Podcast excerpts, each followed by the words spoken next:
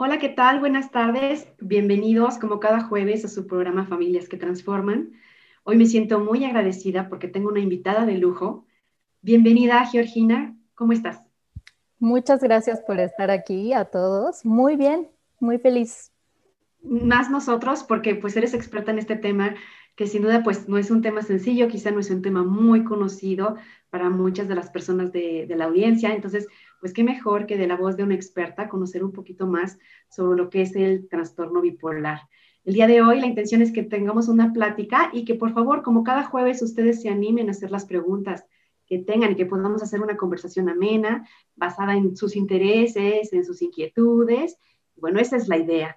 Entonces, bienvenidos, como les digo, Familias que Transforman, siempre dirigido a la comunidad de padres del Tecnológico de Monterrey, pero también di- dirigida a todo el público en general, abierta a todo el público. Gracias por conectarse, sean ustedes bienvenidos y bueno, pues esperemos que disfruten de este tema así como lo haremos nosotras.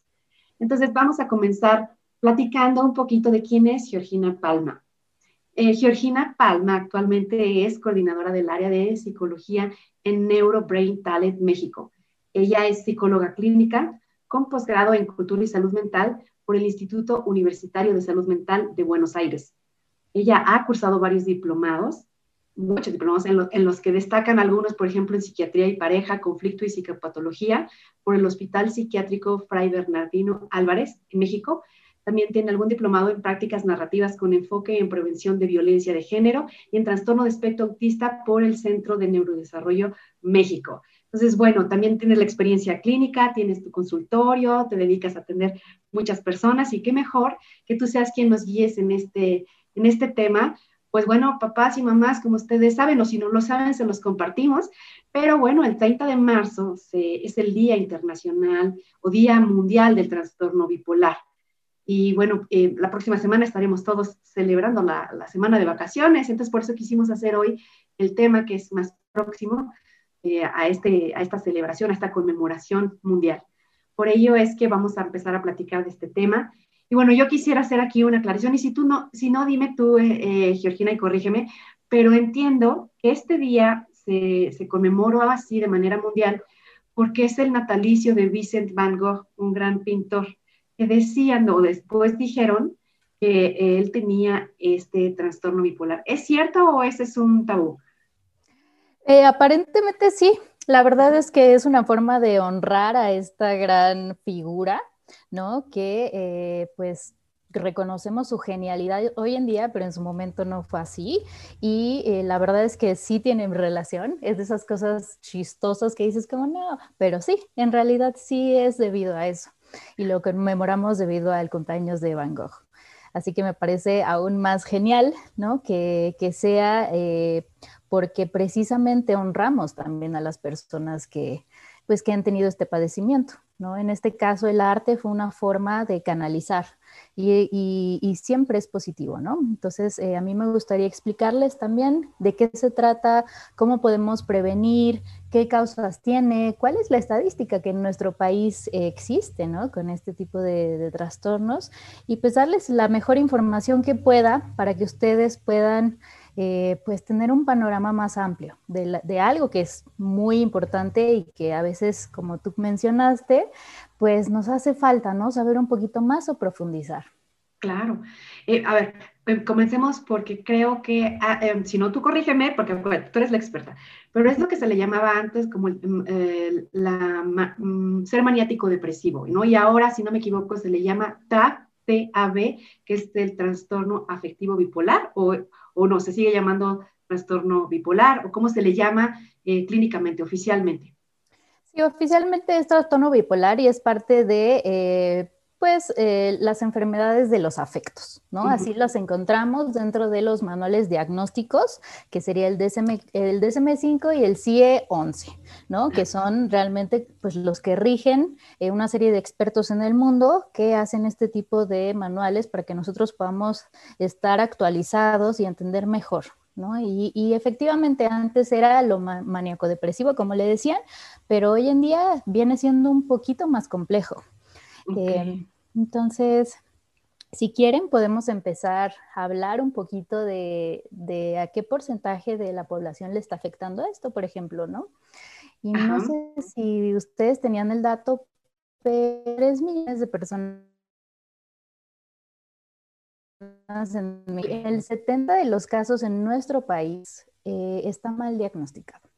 Eso es muy importante porque eh, tiene una serie de, es muy muy complejo como habías mencionado, pero tiene una serie de cosas que a veces pueden confundirse, ¿no? Pueden confundirse hasta con déficit de atención, ¿no? Sí. Porque son como muy activos o hiperactivos en ciertos momentos, o puede confundirse con depresión, porque también uh-huh. tienen episodios depresivos. Depresivo. Entonces, eh, eso es importante porque justamente hasta los especialistas eh, es difícil, es muy difícil poder hacer esta evaluación. Ah, la, la evaluación correcta, o sea, el diagnóstico correcto. Exacto. Uh-huh. Y muchas veces la gente que no está diagnosticada, Eh, desgraciadamente un veinticinco a treinta por ciento que no son medicados terminan cometiendo suicidio. Por sí. esto también es sí. muy, muy importante que nosotros podamos pues hacer una intervención, y si sentimos que nos estamos, eh, estamos perdiendo nuestro centro, pues es bien importante acudir con un especialista de salud mental. Y, y por eso estos espacios en donde la información de mano de un especialista pueda ser difundida y vuelvan a ver el video y vuelvan a escuchar, o si saben de alguien, pues canalizar, ¿no? Esa es, esa es la idea. Me sorprende la cifra que dices, tres millones en México, uh-huh. y si no me equivoco, la Organización Mundial de la Salud habla de un dos a tres por ciento de la población mundial, o aproximadamente unos ciento cuarenta millones de personas en el mundo. Es, es algo realmente, entonces, que es una problemática, pues se podría decir que fuerte. Sí, muchísimo. De hecho, son como trescientos millones de personas. Ah, trescientos millones de personas, sí. sí. Entonces, es, es algo que la verdad está aquí, solo que a veces pasa eh, como imperceptible, ¿no? Entonces, sí. por eso es importante. Hay veces que no le podemos poner nombre a las cosas, y creo que por eso es importante nombrar y es importante informarnos, sí. y si no sabemos, recurrir entonces con alguien que sí sepa, que nos puede ampliar la visión. También yo por ahí leía, eh, Georgina, que también es considerada como una en, discapacidad, pero es la, me, la menos entendida. O sea, las personas socialmente es la que menos entendemos. ¿Tú qué opinas de esto? Yo creo que sí es muy complejo. La verdad es que mucho más fácil podemos decir como, ah, mira, tienes depresión. Ah, ok, lo entiendo. De hecho, he pasado por episodios depresivos, ¿no? Pero el, la bipolaridad es muy compleja, porque sí. inclusive, en, o sea, tienen tantos altibajos o se pueden quedar eh, en ciertos estados, ¿no? Uh-huh. Entonces es muy, muy difícil, y a veces no es que ellos como quisieran, pero no duermen y se la pasan haciendo cosas, ¿no? En, en estados maníacos donde están como muy activos, muy expansivos, muy seguros de sí, pero tampoco, eh, tampoco es fácil ver si es una persona que quizás es narcisista o quizás, no sé, es un poquito eh, límite, ¿no? Sí. O le gusta la atención, o sea, no sí. sabemos diferenciarlo. Pero precisamente por eso les quiero mencionar cuáles son los síntomas, Buenísimo. cuáles son las cosas que, eh, que sí tendrían que haber para que nosotros podamos eh, entender que, que sí es bipolaridad, ¿no? Y no es algo más. Y, y estaríamos hablando que esto que nos vas a mencionar como síntomas, ¿los podemos ver en los adultos y en los adolescentes, o este es un trastorno que aparece más tarde, en edades más tardes? En general aparece o en la adolescencia o en los veintes, digamos, okay. ¿no? Okay. Pero también depende si uno acude a algún centro de salud con algún especialista. Todo okay. depende también muchas veces de en qué momento recurrimos, pero uh-huh. también se puede ver en los, en algunos niños. Es un poquito más, eh, más difícil uh-huh. de verlo en esta población, pero también, y los, y los síntomas cambian un poco, ¿no? Entonces, y entonces estos síntomas que nos vas a hablar, nos hablarías en general de niños, adolescentes y adultos. Exacto, sí, en este momento sí. Eh, en general lo, con los niños hay como más rapidez en los cambios de, de episodio a episodio, pero en general son estos, ¿no? O sea, Ajá. los tenemos que tener sí o sí. Y entonces, eh, pues sí, sin más preámbulos, yo creo que podemos empezar claro, por favor. a profundizar Platícanos. un poquito acerca de eso, de, o de cosas que inclusive no sabíamos, ¿no? Muchas sí, veces claro. pensamos que la bipolaridad, pues si uno le echa ganas, pues puede salir adelante. Y en este caso, como otras afecciones eh, psicológicas o psiquiátricas, pues no es tan fácil, ¿no? no Necesitamos fácil. como un tratamiento multidisciplinario, multidisciplinario, inclusive de dieta, o sea, de ejercicio, de terapia y algunas veces medicamentos también. Medicamentos. Okay. Entonces, este trastorno eh, no se debe a ninguna causa psicológica, o sea, se debe a, un, a una alteración química y probablemente eh, tenga relación con algo genético, ¿no? Uh-huh. Si tenemos como personas en la familia con este tipo de trastornos, es más probable que nosotros podamos desarrollarlos, porque okay. ya está en nuestros genes, ¿no? Okay. Pero ¿de qué depende? Pues de muchas cosas, que tengamos vi- vidas saludables, que no tomemos o recurramos al alcohol, eso también se ve, que pueden uh-huh. haber episodios o que pueden haber algunas causas o detonantes relacionados con el alcohol. Okay. Pero también les quiero profundizar un poquito más adelante. Lo primero es esto, ¿no? Lo primero es que se debe a una alteración química y que justamente son cambios extremos en el ánimo que a mí me gusta, para que sean fácilmente entendibles y sin tanto tecnicismo, serían como estados altos emocionalmente o estados eh, bajos, ¿no? Emocionalmente, o sea, los bajos serían como más hacia la depresión y uh-huh. los altos son más a lo que llamamos eh, manía o hipomanía, ¿no? Okay. Que a veces decimos, ah, estás maníaca, pero ni sabemos qué quiere decir, ¿no? Entonces es como, sí, sí. Eh, bueno, pues ya a partir de esto, que la verdad a mí me gusta llamarlo así porque se entiende mucho mejor, eh, vamos a abordar, si quieren, un poquito de, bueno, ¿qué es la manía o la hipomanía? Porque se parece, pero ¿qué quiere decir de eso de hipomanía, no? Por ejemplo. Uh-huh. Entonces, eh, generalmente cuando uno está en un estado maníaco, tiene una energía, ¿no? O sea, bueno, tiene, sí. sí, exacto. O sí. sea, no es como nada más me levanté contento. No, o sea, va más allá. Va más es allá. Una energía y, eh, que es demasiado, a veces incontrolable, a veces se va hacia la irritación, por ejemplo, muy fácilmente. Okay. Y generalmente hay errores de juicio cuando nosotros estamos muy maníacos.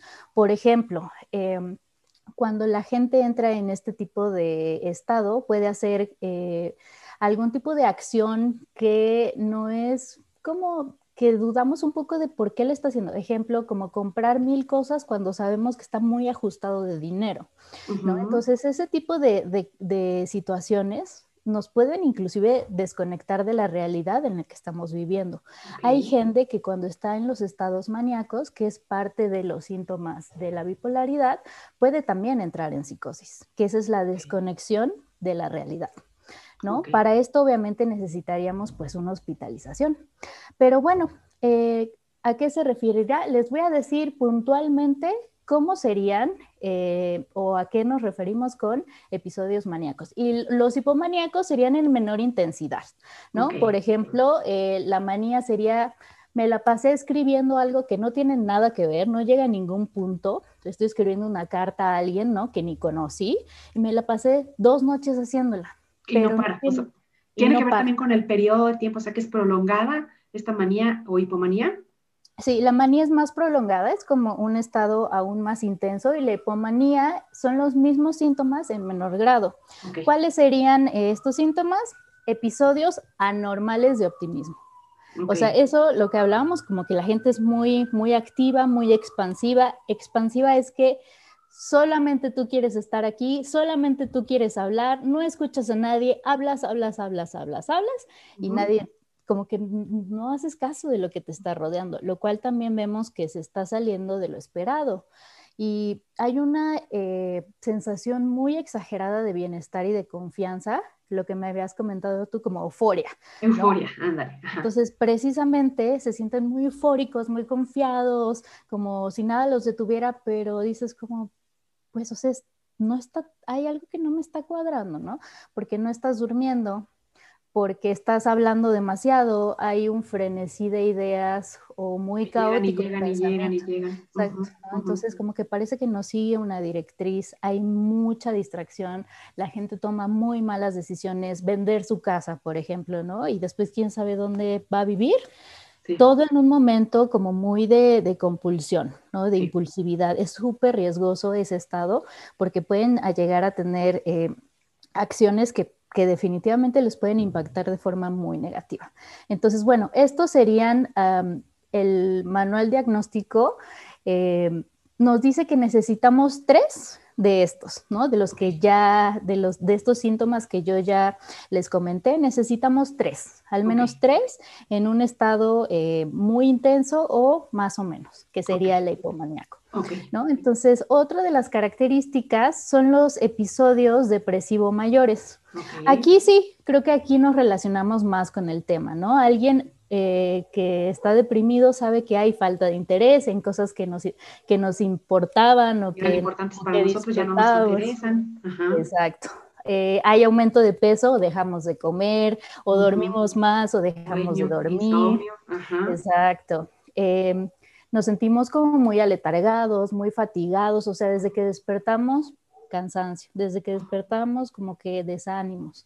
Sin ¿no? motivación. Eh, exacto. Entonces, uh-huh. todo esto, eh, aparte de, eh, cuando nosotros estamos en este estado de depresión, lo que pasa es que no podemos estar presentes, no podemos concentrarnos, es más, somos muy buenos para la escuela, pero no me conecto, no entiendo, uh-huh. y esto es algo inusual, ¿no? Eso podría también ser un síntoma depresivo. Y también, ya un poquito más extremo, serían las ideas acerca de la muerte, ¿no? Claro. Estoy pensando mucho en la muerte, en mi muerte, en la muerte de los demás, etcétera. Inclusive la gente que llega a, a fantasearlo mucho o planificarlo, sin llegar a concretarlo. Entonces, bueno, estos son las dos grandes, eh, digamos que... Polaridades, literal. Exacto, sí, sí. Las categorías que son las que eh, nos hablan, ¿no? Del uh-huh. trastorno bipolar, para poder intentar entender qué es bipolar uno, qué es bipolar dos, qué es ciclotímico okay. y qué es otro. El no okay, especificado. Entonces empecé por lo más fácil, porque ¿sí? ya siento que nos quedó muy claro. ¿Sí? Entonces, eh, el bipolar uno es, no es el más intenso, siempre hay una confusión que el bipolar uno es peor que el dos, no es así, solamente son distintos, ¿no? Okay. O sea, tienen distintas fases. En el primero, eh, tiene que haber un episodio maníaco, de lo que habíamos dicho que hay mucha intensidad, mucha euforia, etcétera, ¿sí? seguido de un episodio o hipomaníaco, o sea, en menor nivel, sí. o depresivo. Okay. Entonces, eh, muchas veces en el trastorno bipolar es donde hay desconexión de la realidad, es donde podemos entrar en psicosis. Entonces, eso es importante y solamente aparecería en un estado maníaco, la psicosis. ¿Y psicosis a qué te refieres con psicosis? ¿En que empiezan a hacer cosas como lo que dices, muy este, que no, no normalmente no hace? Sí, exacto, como que me desconecto de la realidad y pienso uh-huh. que si vendo mi casa, este, no sé, me va a llegar otra casa, pero no hay una re- re- reacción lógica, una causa lógica ah, sí, de sí, por sí. qué yo esperaría eso. Okay. Solamente como que es extraño para los demás, aunque okay. yo le encuentre una, una especie de lógica, ¿no? Eh, y bueno, en el, en el trastorno bipolar dos sería um, al menos un episodio, pero depresivo, okay. seguido con un episodio hipomaníaco, okay. pero nunca maníaco, que okay, es como de euforia sí. muy intensa. Entonces aquí vemos que es una, eh, hay como un poquito de los dos, ¿no? Uh-huh. Hay como manía, pero sin llegar a demasiado, pero hay también mucha como... Uh, depresión, desánimo, desmotivación. Entonces, en este caso, muchos expertos dicen que este... Si el, el, el estado depresivo es muy prolongado, es donde pueden llegar a tener las personas más ideas de muerte. Por eso es muy importante como que ni la manía se alargue demasiado, ni tampoco los estados de depresión. Depresivos, ¿no? Es, claro. Sí, exacto. Por eso es muy, muy importante también, aunque nosotros podamos padecer esto, pues saber en qué nivel estamos, claro. ¿no? Para poder como... Eh, evaluar y también tomar decisiones en su momento que nos pueden hasta salvar la vida o ah, entonces creo que esto es algo un riesgo grande. Exacto. Entonces, bueno, estas son eh, las principales, el bipolar uno, el bipolar dos y nosotros también tenemos el, el ciclotímico. Uh-huh. El ciclotímico tiene al menos una duración de dos años. ¿No? Okay. Y aquí generalmente ubicamos a muchos adolescentes o son las como algunos niños pero más adolescentes. Eh, ¿Por qué? Porque hay muchos síntomas de hipomanía pero también muchos síntomas depresivos pero okay. menos graves que el de depresión mayor que okay. nosotros encontramos en los dos anteriores. Entonces el okay. ciclotímico digamos que sí es un poquitito más leve. Y por eso lo encontramos más en algunos niños o en adolescentes, porque no vemos que se van tanto al extremo como el bipolar uno y el bipolar dos. Pero sí podríamos notar que hay una diferencia en el comportamiento con los otros niños o la etapa normal de la adolescencia. Sí, sí, okay. sí, sí. O sea, se irían a, al extremo, ¿no? O sea, esto precisamente de cuando están muy eufóricos y nosotros no entendemos por qué no pueden dormir, no pueden dejar de hablar dos segundos. Sí. Es así como, oye, pero a ver, no, no atiende, ¿no? O sea, el chico o la chica no atienden. Es muy, muy notorio, en serio, que las personas eh, cuando tienen este padecimiento, yo cuando llegué a trabajar al hospital psiquiátrico decía, pero ¿cómo voy a saber qué tiene? ¿No? O sea, es muy difícil. Y no, luego, luego, cuando, uno ve, cuando uno ve que no deja de hablar ni un Entonces, segundo. Y, y, sus y, ideas, y no escuchan, están con sus ideas. Sí. Pasan de un tema a otro, pasan de una cosa a otra, pero no se paran ni un segundo a decirte de, oye, ¿cómo te llamas? O, o no, ¿cómo interactuar estás? Contigo, ¿no? Ajá. Ajá, entonces es como, y se van, ¿no? O sea, se van y pueden estar caminando en círculos. Y es así uh-huh. como, pero no uh-huh. tiene mucho sentido. Entonces sí es muy evidente que su comportamiento se sale de la norma. No es como alguien distraído y que es confiado, no. Va mucho más. ¿Y, y cómo lo distinguirías, por ejemplo, con la, con la parte depresiva? Con la parte depresiva, eh, porque tiene que haber una combinación. Okay. No solamente puede estar deprimido, sino solamente tendríamos una depresión. Claro. Y entonces tendríamos que evaluar muy bien. Ok, antes de sentirte deprimido, ¿te sentiste muy eufórico? Uh-huh. O generalmente te sientes muy eufórico. Y luego te dicen, no, para nada, más bien es pura depresión. Ah, bueno, okay. ¿no? O sea, tenemos entonces que... cambia ahí el diagnóstico. Exacto. Perfecto, y, perfecto. Y la otra cosa o el otro tipo que tendríamos son otros, los no especificados. Y esto uh-huh. en realidad eh, siempre los tenemos ahí en los manuales porque son los que no entendemos bien y pueden ser inducidos por algún medicamento, por algún inclusive accidente cerebrovascular okay. o eh, algún evento que tenga que ver con ingesta de alcohol. ¿No? Entonces, okay. en estos casos serían como las tres cosas que recuerdo que sí están dentro del no especificado, ¿no? Que no tiene que ver con lo demás, sí presenta los mismos síntomas, pero sus causas son distintas. Y por ejemplo, hace ratito que mencionabas del ciclotímico, dices que prevalece en adolescentes, pero no puede haber un adulto o un adulto mayor con un, un trastorno bipolar llamado como ciclotímico. Sí, sí puede, uh-huh. solamente que es mucho más... Eh, bueno. común en niños en o en ah, adolescentes, ¿no? Ah, y dura perfecto. Al menos dos años. Eso es lo importante de este... O sea, si termina, pues es, no es algo que es crónico. Uh-huh. Okay. Bueno, en este caso el ciclotímico al menos tiene que durar dos años. Para y diagnosticarlo. Nosotros ten... Exacto, no, uh-huh, para diagnosticarlo. Entonces, eh, sí. Y se ve más en adultos, el uno y el dos, y en niños, que es lo que preguntábamos hace rato, y adolescentes más en el ciclotímico, porque okay. es más leve. Ok, ya, ya, ya. Así es, es, es información nueva, es también para quienes nos están escuchando, hagan sus preguntas, gracias para quienes se están conectando, no duden que cualquier pregunta o duda que tengan aquí se las podemos contestar, una cátedra nos estás dando. Entonces, esos serían como que los tipos. Exacto, okay, estos son los perfecto. Tipos. Entonces, eh, habíamos mencionado que sí hay un desequilibrio químico, no solamente por esto, precisamente, eh, no solamente nosotros podemos tomar terapia. Nosotros necesitamos eh, como mantener el equilibrio cerebral en este uh-huh. caso, ¿no?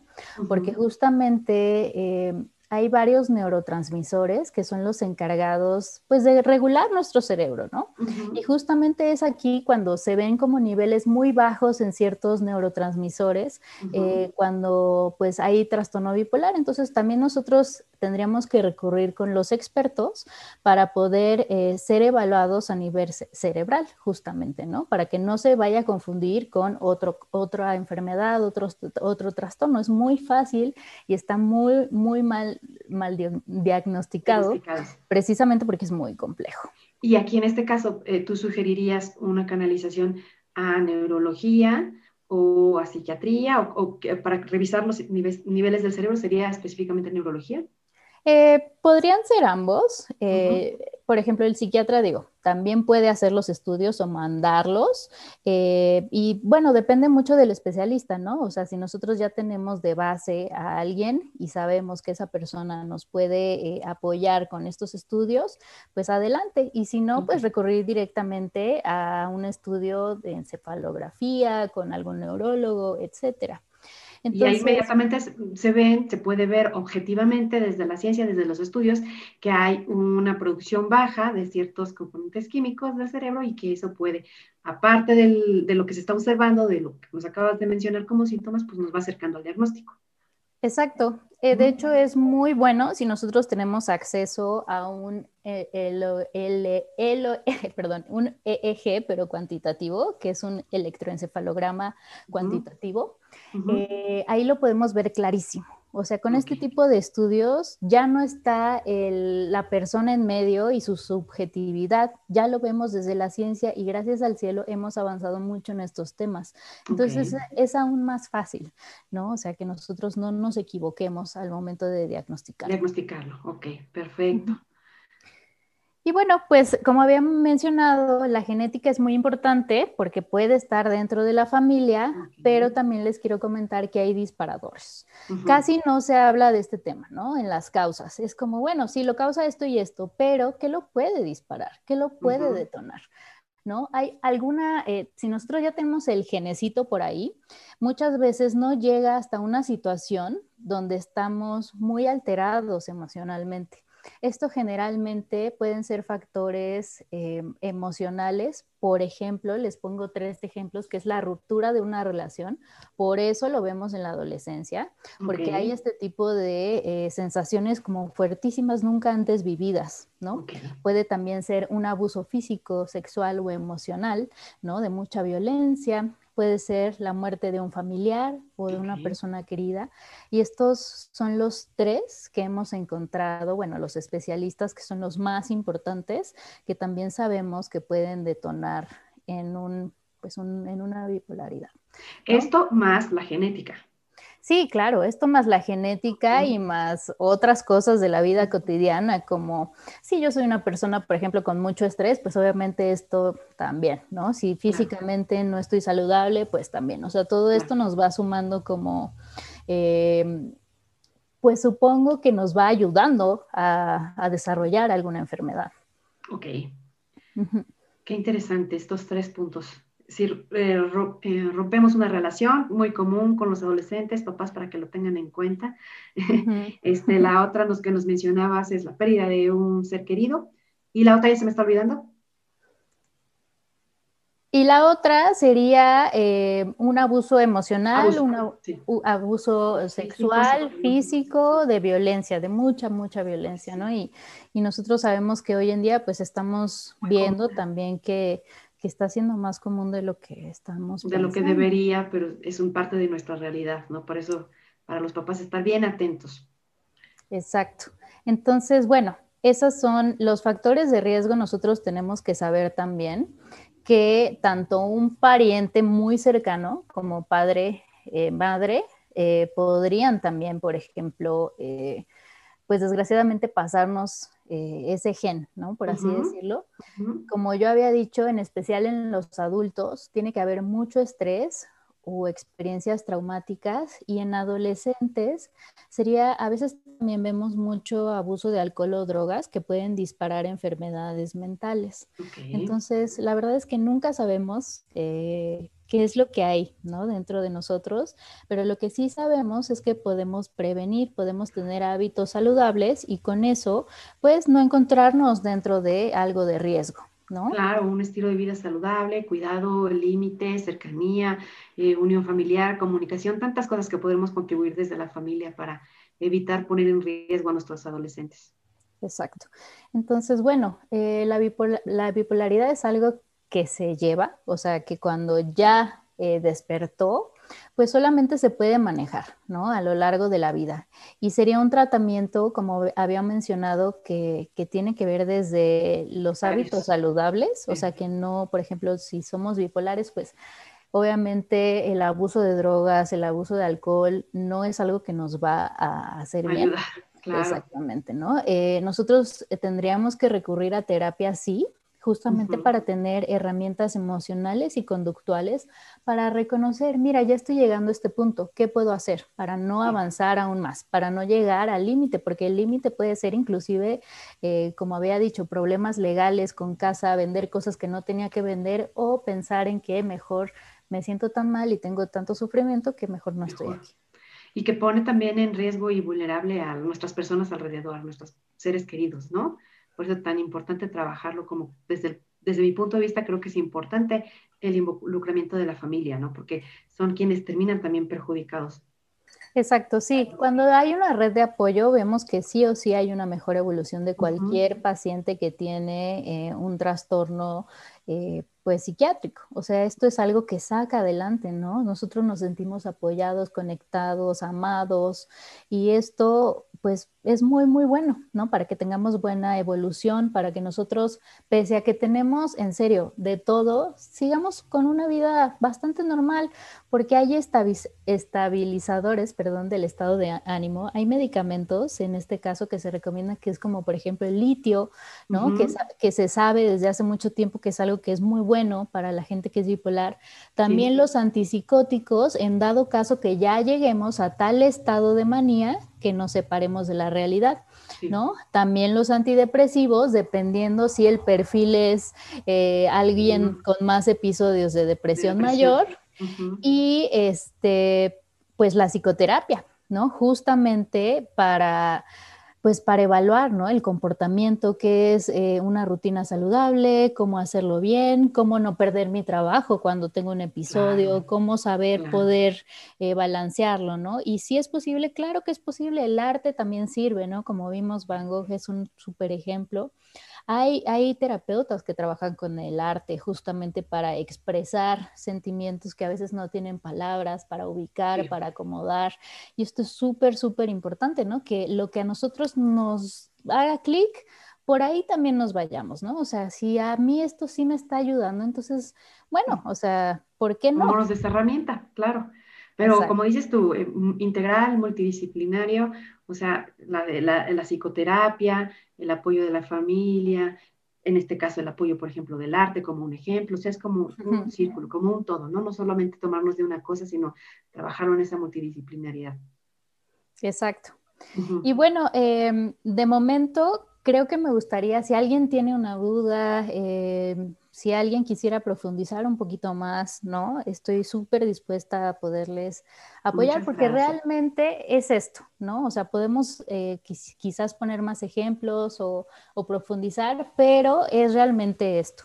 Sé que es un poquito difícil comprenderlo y, y bueno, o sea, me gustaría ver si hay alguna duda también. Sí, por aquí nos están saludando, están viendo el video, nos dicen felicidades, muy buena conferencia, muchas gracias por conectarte, Lulu. Saludos a todos, ahora sí que pueden hacer sus preguntas. Quizá yo por mientras te podría ir preguntando si esta afección tiene más que ver con los hombres o con las mujeres. ¿Es cierto que a veces las mujeres padecen un poquito más de esto? Eh, sí, bueno, al menos los datos que tengo actualizados de México nos dicen que sí, en mujeres... Es más común. Es más común y me quedaría la duda un poquito de en el mundo, qué es lo que... Lo, sí. lo que pasaría, ¿no? Muchas cosas en mujeres son más comunes, como sabemos que hay este, situaciones, eh, por ejemplo, la depresión también, ¿no? La depresión sí. es algo que se ve muchísimo en mujeres, eh, por ejemplo, el estrés se ve más en hombres, sí. eh, entonces es como una serie de cosas... Sí. Pero también es importante decir que depende también de qué tipo de bipolaridad, claro, ¿no?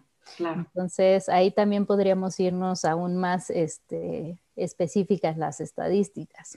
Y, y, por ejemplo, ¿crees que eh, las personas que tienen este trastorno, desde que estamos en el confinamiento y desde que llegó el SARS CoV dos, el coronavirus y todo, ¿crees que también eh, al tener este trastorno sea más difícil sobrellevarlo? El confinamiento, el cambio de...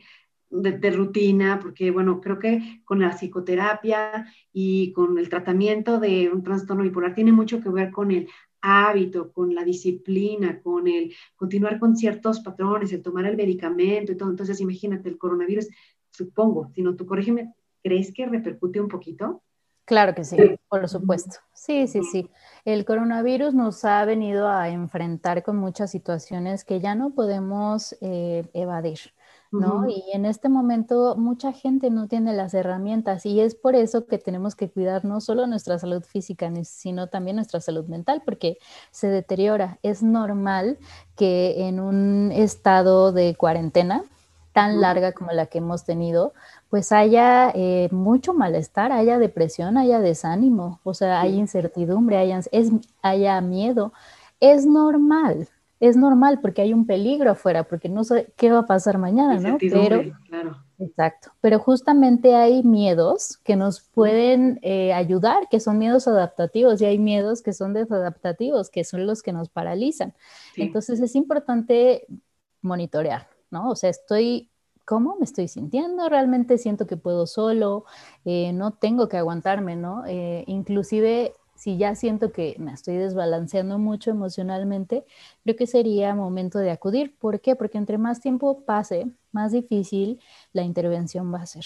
En claro. este caso, eh, con la bipolaridad es igual, ¿no? A veces ya los atendemos cuando están de verdad muy, muy, muy críticas los, los muy casos. Muy avanzado y podríamos ir... pues previniéndolo, y no sé si se ha atrevido a mi pregunta, a ver si no te pongo yo en un dilema, pero ¿crees que eh, este confinamiento que lleva, llevamos en familia, quien no está en familia y quien no está solo, confinado en su casa, ¿crees que sea un detonante? ¿Por sí. qué? Porque, porque lo vemos, o sea, me refiero, mi experiencia es desde la familiología, desde el sistema familiar, entonces a lo mejor no estamos acostumbrados a convivir todo el tiempo encerrados, cada quien se iba a su, a su escuela, a su trabajo, a sus actividades, y de pronto estamos todos encerrados, conviviendo todo el tiempo, entonces quizá eso como papá o como mamá me permite a lo mejor ver y observar conductas que antes no veía. ¿Crees que tiene que ver?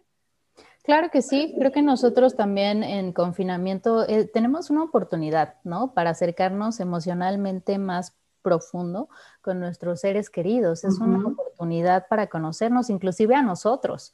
Sí. Nosotros no sabemos qué nos atrapa hasta uh-huh. que estamos atrapados. Entonces es, es muy interesante ver qué sale, claro. porque es algo que quizás llevo años evadiendo, pero Exacto. no quiere decir que por evadir desaparezca. Lo que estamos yes. viendo es que no desaparece y entre más lo evado se hace más grande. Y cuando ya lo quiero ver es gigante, es un monstruo que mide dos, no sé, dos pisos, ¿no? O sea, sí, sí, sí. Grande. Entonces, eh, sí les recomiendo mucho que puedan intentar conocer sí. qué es lo que hay ahí, ¿no? O sea, que estamos evadiendo, no sé, a través de mucho trabajo, muchas salidas o, o cosas que evadimos y no estamos... Eh, topando, frota, eh, tratando frontal, ay, perdón, frontalmente y nos estamos topando con quizá esa problemática, esa situación personal que estábamos escondiendo. Por eso yo creo que aquí también un punto muy importante es, por ejemplo, tener una responsabilidad ante nuestro cuidado.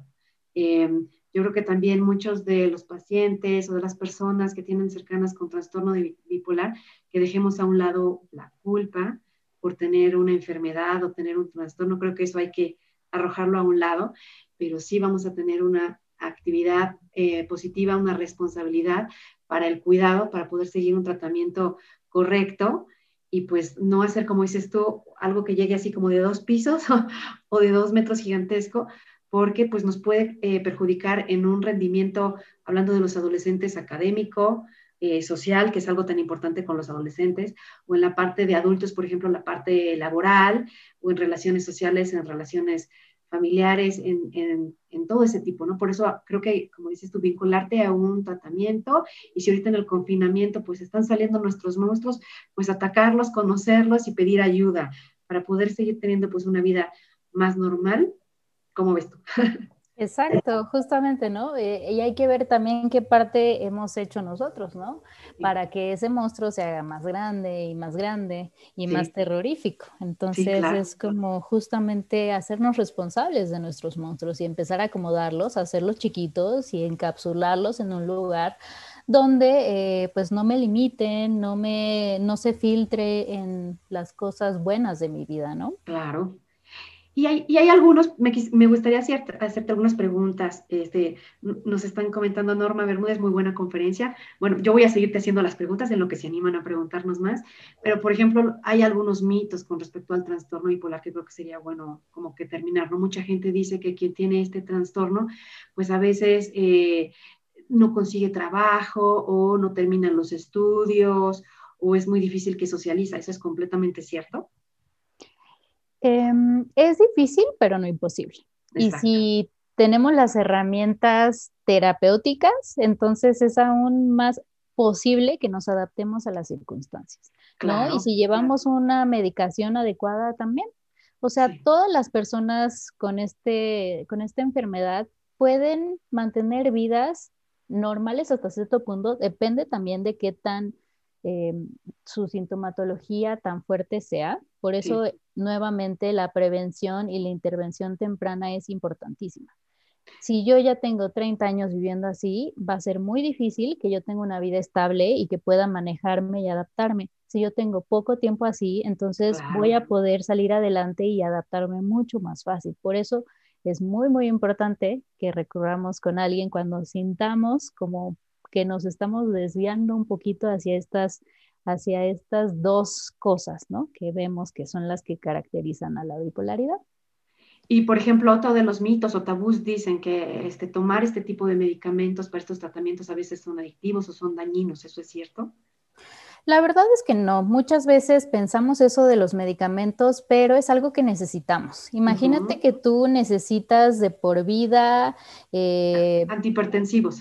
Exacto, sí, para la diabetes, ¿no? Sí. Tu metmorfina, o sea, te lo dejarías de tomar porque alguien te dice, uh-huh. no, pues es súper malo y... O sea, es lo que necesito porque mi cuerpo no está produciendo esto. Y es lo mismo que pasa con la bipolaridad. O sea, nosotros tenemos a nivel de neurotransmisio- neurotransmisores un desequilibrio y que no podemos reemplazar porque queramos, ¿no? Sí, sí. Y, y ya la ciencia ha avanzado tanto que también pues, nos ha permitido desarrollar estos medicamentos. Que si bien todos los medicamentos tendrán un efecto, ¿no? En, de, dependiendo en el órgano que los digiere, bueno, eso es otra cosa, pero... Sí. Eso pasa con todo, ¿no? Claro. O sea, con absolutamente todo lo que tomamos y, y lo que comemos. Entonces, claro, como que hay que romper como esos mitos, esas creencias que, por ejemplo, dicen, a lo mejor una persona que tiene este tipo de trastorno no debe de ocupar cargos muy importantes en una empresa o tener un trabajo exitoso. Pues creo que no, yo creo que más bien va, si tengo un buen tratamiento, tengo una buena psicoterapia, si me apego al tratamiento y estoy en ese... constante eh, ciclo, orden, disciplina, seguimiento, pues yo creo que es algo que, que se puede lograr, ¿no? Se puede Exacto. lograr. Así o sea, como... veamos a Van Gogh, ¿no? O sea, puedes ser un genio total ¿Sí? y puedes tener una enfermedad mental. Sí, que, que por ejemplo, a mí, a un tema que me preocupa es que digamos, ay no, las personas que tienen trastorno bipolar son peligrosas, entonces hay que alejarnos. Yo, si no tú corrígeme, Georgina, pero también hay que tener cuidado con ese tipo de adjetivos que usamos ya en el vocabulario común de, de decirle a cualquiera, ay eres bipolar, ay no seas bipolar, no hay que tener mucho cuidado con también la discriminación que pueden sufrir las personas que tienen este trastorno y las familias que están involucradas en este en este padecimiento y que tengamos cuidado con nuestro lenguaje, tengamos cuidado con nuestros juicios hacia esas personas y, y dejar de romper, de, de romper como ese tabú de decir, no, las personas que tienen este trastorno no pueden formar familias, no pueden ser padres, no pueden ser madres, eh, no pueden op- ocupar grandes cargos. Yo creo que no, creo que hay una lista grande de personalidades y artistas que han sido eh, eh, diagnosticados con este trastorno y hacen sus vidas normales y Y yo creo que también, pues, hay que tener cuidado con los juicios, ¿no? Exacto. La verdad es que creo que es muy importante la forma en cómo nos expresamos, porque sí. las palabras crean la realidad, ¿no? Uh-huh. Entonces, eh, pues, usémoslo como una... pues una forma de ver la vida también, no solo estoy hablando y diciendo cualquier cosa, ¿no? O sea, con mis palabras puedo destruir o puedo construir sí, claro, una claro. realidad y una visión, inclusive cómo me narro a mí mismo, ¿no? Sí. Entonces, eh, creo que es muy importante ser respetuosos y aceptar que somos diversos, no solamente como personas, pero también cerebralmente. Nuestros sí. cerebros son diversos y hay que celebrar la diversidad, ¿no? O sea, porque no está peleada con ser grandes personas o ser pésimas personas. Puede sí. uno estar sin enfermedad mental y ser una mala persona. Exactamente. ¿No? O sea, realmente eso no es, digamos que no, no nos da pie, ¿no? Puedo no ser una excelente persona Sí. Puedo ser una excelente persona y tener ansiedad generalizada, pero Así puedo es. ser la mejor persona, la mejor amiga. Uh-huh. Entonces creo que es muy, muy importante que veamos que las cosas no son blanco o negro, ¿no? O sea, son, somos un poquito de ambos. Un poquito de ambos. Y es y parte justamente nuestra, como la bipolaridad, ¿no? O sea, es un poquito, es esta combinación, ¿no? Entre... entre estos dos estados contradictorios, porque la gente piensa, no, pues es que lo contradictorio no puede existir. Claro que puede existir, tú te puedes sentir feliz y triste al mismo tiempo. Sí, feliz es. porque te fue bien en la escuela y triste porque estás encerrada en tu casa. Claro. O sea, los estados contradictorios emocionales existen. No tenemos sí. que, como verlos separados, pueden convivir. Sí, claro.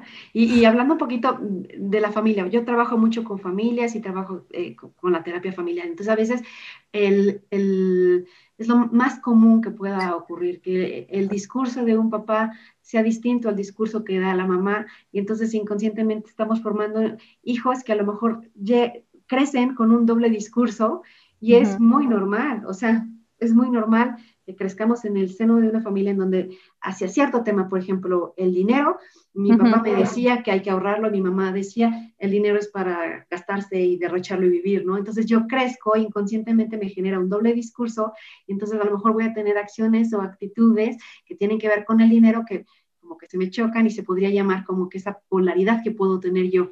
Eh, y mi, mi relación con el dinero, para que vean cómo todo y en todos lados está. Digo, no estoy hablando de un trastorno bipolar como lo estamos haciendo ahorita, pero sí aprecio esto que dices de que hay que aprender a convivir con estas polaridades, hay que aprender a aceptar que nosotros mismos también las tenemos, que no existe todo un camino u otro, sino que hay como una convergencia, porque también es como seres humanos eh, sabio poder aceptar que son mis emociones, aunque sea que triste y feliz, está bien.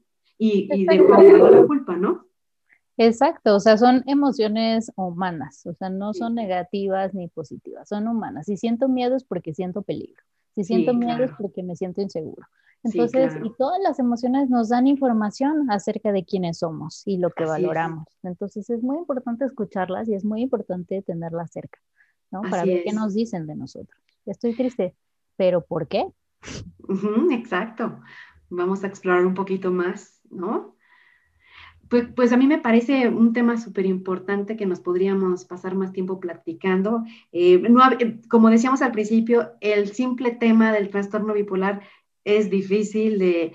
Para muchas personas quizá como que no es tan fácil entrarle, pero pues aquí la intención es dar esta información para poder compartir, para poder trabajar un poquito con más profesionalismo a quienes, a quienes no tenían esta información y la puedan difundir y compartir y ayudar y trabajar el crecimiento como personas. Y bueno, pues este, ahora sí que es algo más común de lo que imaginamos. Estoy sorprendida de, de las cifras. Dices que tres millones a, aquí en México.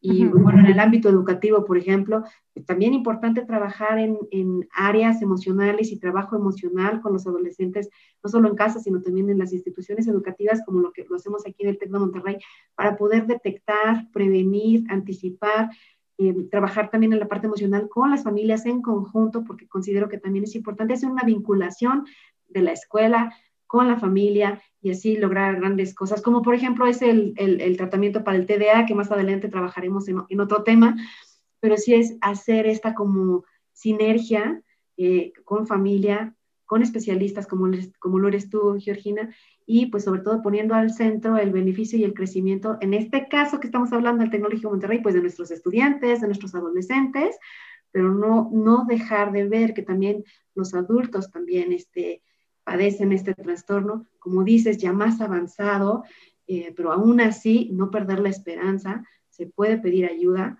hay muchas formas de, de, de tratarlo. Y bueno, mira, este, por aquí tenemos una pregunta que nos hace Patti. Patti, en la convivencia diaria, ¿qué es lo que hay que evitar con una persona bipolar para no alterarlo? Depende en qué fase esté. Y esto sí es muy, muy importante, es verdad. Por ejemplo, si nosotros vemos que nuestro familiar está en un estado depresivo, ¿no? Uh-huh. Eh, y nosotros sabemos que pues ya lleva como dos, tres días eh, como muy decaído, lo que podemos hacer es intentar animarlo, empujarlo al movimiento, ¿no? Por ejemplo, ¿no? Quizás se enfada, pero hace bien que alguien nos diga, no, mira, va, vamos a tomar el sol, o sea, veinte minutitos, ¿no? Sí. Ya con eso está tu cuerpo recibiendo vitamina D, ya ir por un helado, pues entonces está haciendo que el azúcar, ¿no? O sea, nos haga sentir bien también. Sí. Eh, es como una forma de ver en qué momento está y cómo puedo yo apoyarlo, por ejemplo, desde la parte depresiva y desde la parte maníaca. Es importante recordarles las herramientas que aprendieron, ¿no? Uh-huh. Y que las tengamos no solamente ellos, sino, so- sino nosotros también como familia claras. En este momento lo que necesita es, eh, yo sé que no va a tener un buen juicio, entonces yo voy a apoyarle en recordarle esta parte, ¿no? O sea, yo realmente no voy a poder arreglar su situación, pero sí. Lo que sí puedo hacer es apoyar, es escuchar y también es decir como, oye, mira, eh, ¿por qué no dejas esto para mañana ya que hoy, ¿no? Como tú ya sabes, no estás en el mejor momento para sí. tomar decisiones, sí. ¿no? Descánsalo veinticuatro horas y mañana lo hablamos. Esto es una forma muy buena sin decirles que no, sin como encerrarlos y a, para que no hagan nada. No, todo lo contrario. Es mejor que se conecten, es mejor que se sientan escuchados y es mejor que los apoyemos cuando ellos no pueden. Cuando claro. ellos no llegan hasta ahí, cuando su juicio se distorsiona o se entorpece. Sí. Y para eso es la red de apoyo, para decirte, mira, tú no puedes y por eso yo estoy aquí recordándote que esto mañana se va a sentir distinto, que esto hoy no es positivo. Cómo dar esa esperanza, tender esa mano, por eso es tan importante la red de apoyo que siempre yo digo, la primera es la familia, la uh-huh. responsabilidad como padres de familia es enorme, que pueden ser dos caminos, ¿no? Sabemos que tenemos un hijo y está diagnosticado uh-huh. o... no tenemos el diagnóstico y podemos estar viviendo este, esto, este conflicto en casa sin saberlo, ¿no? Y, que, y quedarnos en el échale ganas, ¿no? Y el échale, échale ganas en un estado depresivo, pues no sirve mucho. Entonces, es sí, por claro, eso es tan importante conocer todo lo que nos estás diciendo con estos síntomas, con estos tipos, con este tratamiento para eh, ampliar nuestra información. Por aquí hay, hay un comentario, Rebeca, gracias por conectarte. Dice, Rebeca, hay más ignorancia que conocimiento acerca de lo que verdaderamente es el trastorno bipolar y hay poca empatía hacia quienes tienen trastornos mentales. Aquí nos estás recomendando, Rebeca, muchas gracias. Nos dice, les recomiendo ver la película Loco por ella, que trata de estos temas. Una película española, la vamos a buscar. Loco por ella, gracias. Eh, este, por acá están dándonos las gracias. Pues sí, en general creo que es importante tener estos espacios de educación, de eh, apertura, de conocimiento, de manos de una experta como tú, Georgina, para podernos eh, guiar en todo esto, pues que sucede, que es una realidad, pero que no perdamos la esperanza, más bien actuemos conforme a una realidad, contra, con lo que tenemos, y vamos hacia los caminos que nos pueden guiar y dar y brindar profesionistas como tú, como mencionábamos hace ratito, eh, psiquiatras y neurólogos, y bueno, toda una red de apoyo, ¿no? Aparte del de la familia. Exacto, y también creo que es muy importante mejorar nuestras estrategias de autocuidado y de cuidado, ¿no? Porque no, no nos vayamos lejos, o sea, con lo que estamos viviendo, pues ahora más que nunca nos estamos aprendiendo a cuidar, a lavar las manos como debimos de hacerlo siempre. Hace mucho tiempo. Y, y también es un momento de oportunidad, ¿no? O sea, de intentar tener mejores estrategias de autocuidado, eh, sí. Por ejemplo, el, el, la bipolaridad en este caso, teniendo nosotros rutinas saludables, teniendo, estando físicos, bueno, activamente eh, con un con ejercicio, eh, con una alimentación saludable y con un grupo de personas que también eh, nos puedan apoyar y escuchar, pues nosotros vamos por buen lugar, o sea, nosotros vamos a alejarnos cada vez más de lo que es una enfermedad mental. Si nosotros sí. tenemos un tipo de vida eh, donde comemos bien, dormimos bien, manejamos bien el estrés y evitamos, ¿no? Evitamos cualquier situación que realmente, pues, vamos a tener, imagínense el costo, ¿no? De, pues, de alguien que ya es eh, bipolar, ¿no? Uh-huh. O sea, es una medicación que va a tener que tomar y es una terapia que va a ser constante. Sí. Y la verdad es que todo eso podemos evitarlo con hábitos saludables, ¿no? Sí. Con herramientas y quitar ese tabú de que solo vamos al psicólogo porque estamos locos. Todo lo contrario, es para conocernos, para Conocer mejorar estas estrategias y para evitar eh, llegar a estas enfermedades o trastornos. Que finalmente pues nos hacen eh, pues un daño tremendo cuando no queremos afrontarlo, cuando nos cerramos, como decíamos hace ratito en el confinamiento, quizá estamos evadiendo y a lo mejor en este encierro salen muchas cosas a la luz, pues hay que afrontarlo con responsabilidad, hay que vivirlo, es parte de lo que nos está mandando la vida, como siempre lo digo, nos mandó parar la vida, pues hay que detenernos a escuchar qué nos quiere decir. Entonces, pues si sale a la luz algo que tiene que ver con estos trastornos, pedir ayuda, tomarse de la mano de especialistas. Eh, y bueno, pues aquí nos siguen agradeciendo, dicen excelente conferencia, gracias por tocar de forma coloquial temas tan trascendentes. Y pues eso es, Georgina, muchas gracias por habernos, ya se nos fue la hora, muchas gracias por habernos compartido tu experiencia. Me gustaría que nos compartieras tus datos, porque eh, es importante que la gente, si se siente identificada con un poquito, con lo que platicamos aquí, puedan localizarte, puedan encontrarte. Tú, al principio yo les decía, ella está en Neurometrics México, uh-huh. la, la red social la pueden encontrar en Facebook también como Neurometrics México, eh, página de internet es neurometrics punto m x. Eh, serían las redes sociales, Neurometrics M X. Ok. Y pues atiendes, tienes consulta, estás abierta a seguir recibiendo preguntas, inquietudes para que las sigan en, en, en estas redes sociales.